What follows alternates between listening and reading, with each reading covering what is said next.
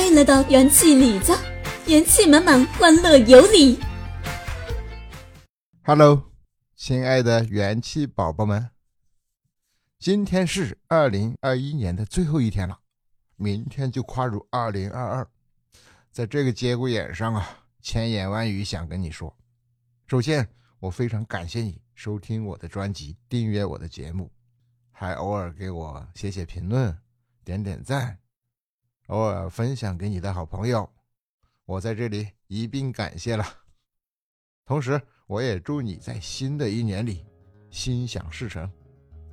这新的一年啊，跟过去的一年，每个人有什么不一样呢？有什么不一样的计划呢？有什么不一样的想法呢？人嘛，总得有个爱好。我新的一年里的计划就是，扎扎实实的把这个播客做好，把我给你讲的这一档脱口秀的节目做好。每天都带给你解忧减压、轻松愉快的搞笑段子，啊，奇闻趣事，以及跟一些非常有趣的朋友聊聊天，都发给你听。这个做播客呀，真不容易，并不是真的就是聊聊天那么简单。它最重要的一点是要有持续的原创的输出创作的那个能力。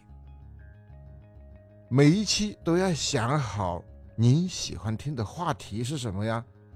你感兴趣的是什么呀？除了你感兴趣，还得我擅长，我得懂啊，我才能跟你分享好。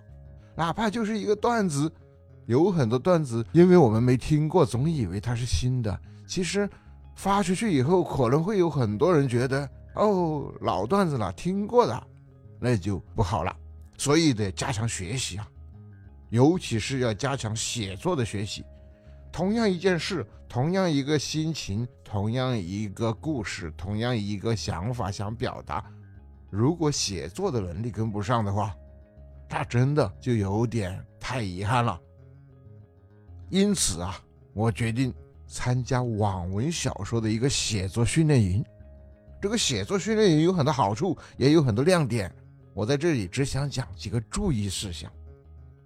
第一，要记得取个好的名字，千万不要带生僻字，更不要非主流。有时候啊，让读者记住你是成神的开始。第二，取个好的专辑名字、节目名字、书的名字，不要太文艺哦，也不要太非主流，切记不要太低俗。太低俗的话，搞不好就把你封了。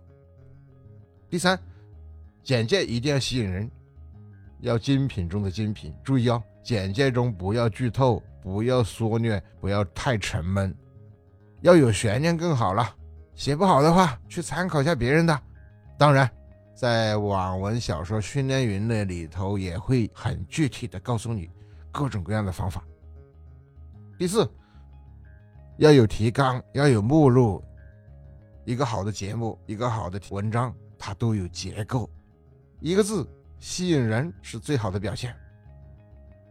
第五，前面三分钟很重要哦，传说中的黄金三分钟。这三分钟取决了要不要继续听下去，你这个文章要不要继续读下去，所以要认真对待黄金三分钟，要对待玉石一样，反复琢磨，精雕细琢。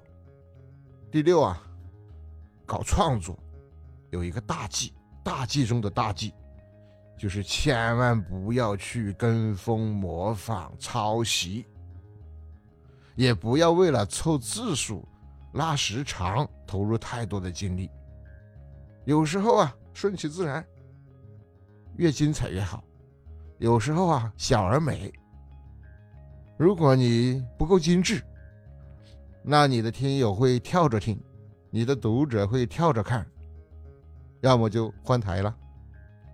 第七，贵在坚持。既然规划好了，我决定了下一年要重点做好这件事，那就不要轻易放弃。好了，你想真真正正的学到一门本事，那你还是扎扎实实参加一个学习班。这个网文小说写作训练营就是你不错的选择，我亲自见证过了。了解更多要不要报名？去仔细查看一下，查看这个链接呢，我就放在这条音频简介的里边了。巴拉巴拉，点开看一看吧。没什么好纠结的，参加个网文创作只会让你变得更优秀，不会让你怀孕的。